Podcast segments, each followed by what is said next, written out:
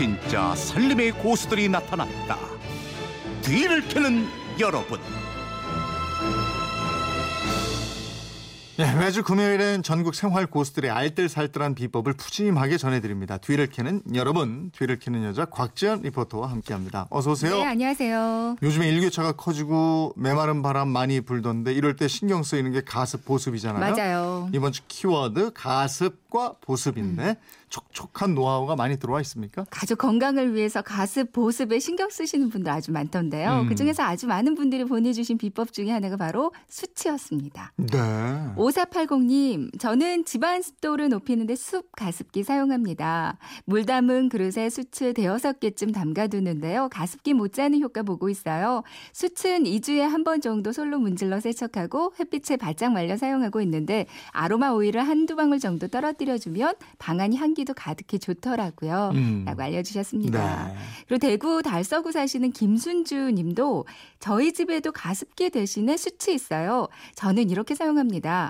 자연산 참수치를 물에 넣어두면 물의 색이 우러나오거든요. 이물로 샤워를 하거나 세안을 하면 좋은데요. 알러지가 심한 저에게는 이 방법이 아주 잘 맞거든요. 여러분에게도 도움이 되면 좋겠습니다. 아. 수치로 피부 보습하는 방법 좋네요. 좋을 것 같죠. 다음 비법은요? 6930님, 저는 가습을 위해서 약간 깊이가 있는 접시에 물을 담아서 방마다 놔둡니다. 며칠 사용하다 보면 접시에 먼지가 쌓이는데 접시는 물로 씻어주면 깔끔해지 고요. 예쁜 접시라면 분위기도 바꿀 수 있지요. 네. 라고 해주셨고요. 음. 3782님은 젓가락 가습기를 사용하고 있다고 알려주셨어요. 젓가락이요?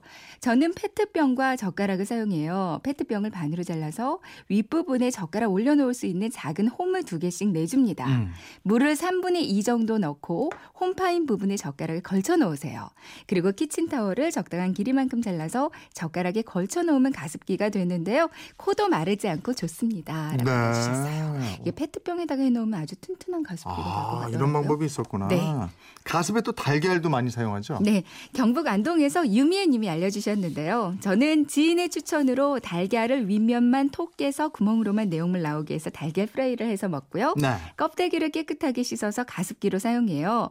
달걀 껍데기에 물을 담아 놓으면 효과가 좋은데 달걀 속에 귤 껍질 넣어두면 은은하게 상큼한 향이 나서 더욱 좋습니다. 음. 저는 방마다 달걀 10개씩을 사용하고 있어요. 라고 알려주셨는데요. 네. 그 달걀 껍데기에는 미세한 구멍이 아주 많기 때문에 음. 물을 쉽게 증발시켜주는 원리라고 합니다. 음, 깨끗하게 세척해서 사용하는 게 좋고. 그렇죠. 다음 비법은요? 네, 7281님이 보내주셨는데요.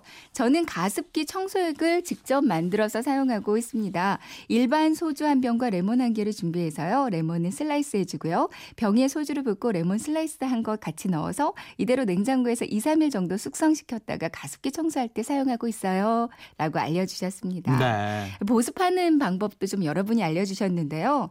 심흥승님, 제가 요즘 구입하고 있는 게 바로 코코넛 오일이에요. 자기 전에 코코넛 오일을 얼굴, 발, 손, 입술에 바르고 자거든요. 보습에는 최고인 것 같습니다. 라고 어. 코코넛 오일. 네. 예. 다음 비법은 청취자 음성으로 직접 들어보죠. 네.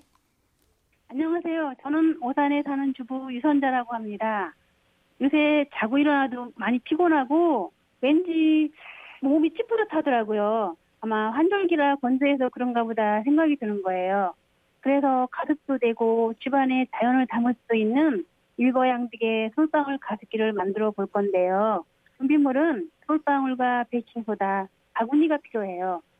우선 솔방울은 베이킹소다 분물에 30분 정도 담가둔 후 깨끗이 씻어서 냄비에 물을 붓고 팔팔 끓으면 깨끗이 씻어둔 솔방울을 넣어 5분 정도 더 끓인 후에 맑은 물로 서너 번 깨끗이 헹궈 물기 뺀 후 예쁜 바- 바구니에 담아서 방안 이곳 저곳에 놓아두시면 되는데요. 바구니에 담으실 때 파란 솔잎도 솔방울 사이사이에 꽂아주시면 더욱 좋고요. 솔방울은 마르면 꽃처럼 활짝 피었다가 물기를 머금으면 오므라들거든요. 꽃처럼 피었으면 물에 담갔다가 물기 빼 다시 바구니에 담으면 되는데요. 여러분들도 솔방울로 예쁜 가습기 한번 만들어 보세요. 솔방울 네, 가습기 솔방울. 좋네요. 네. 예. 오늘 전화로 비법을 전해주신 청취자 유선자님께 백화점 상품권 보내드리겠고요. 오늘 소개된 다른 비법 중에도 몇 분 선정해서 선물 드리겠습니다.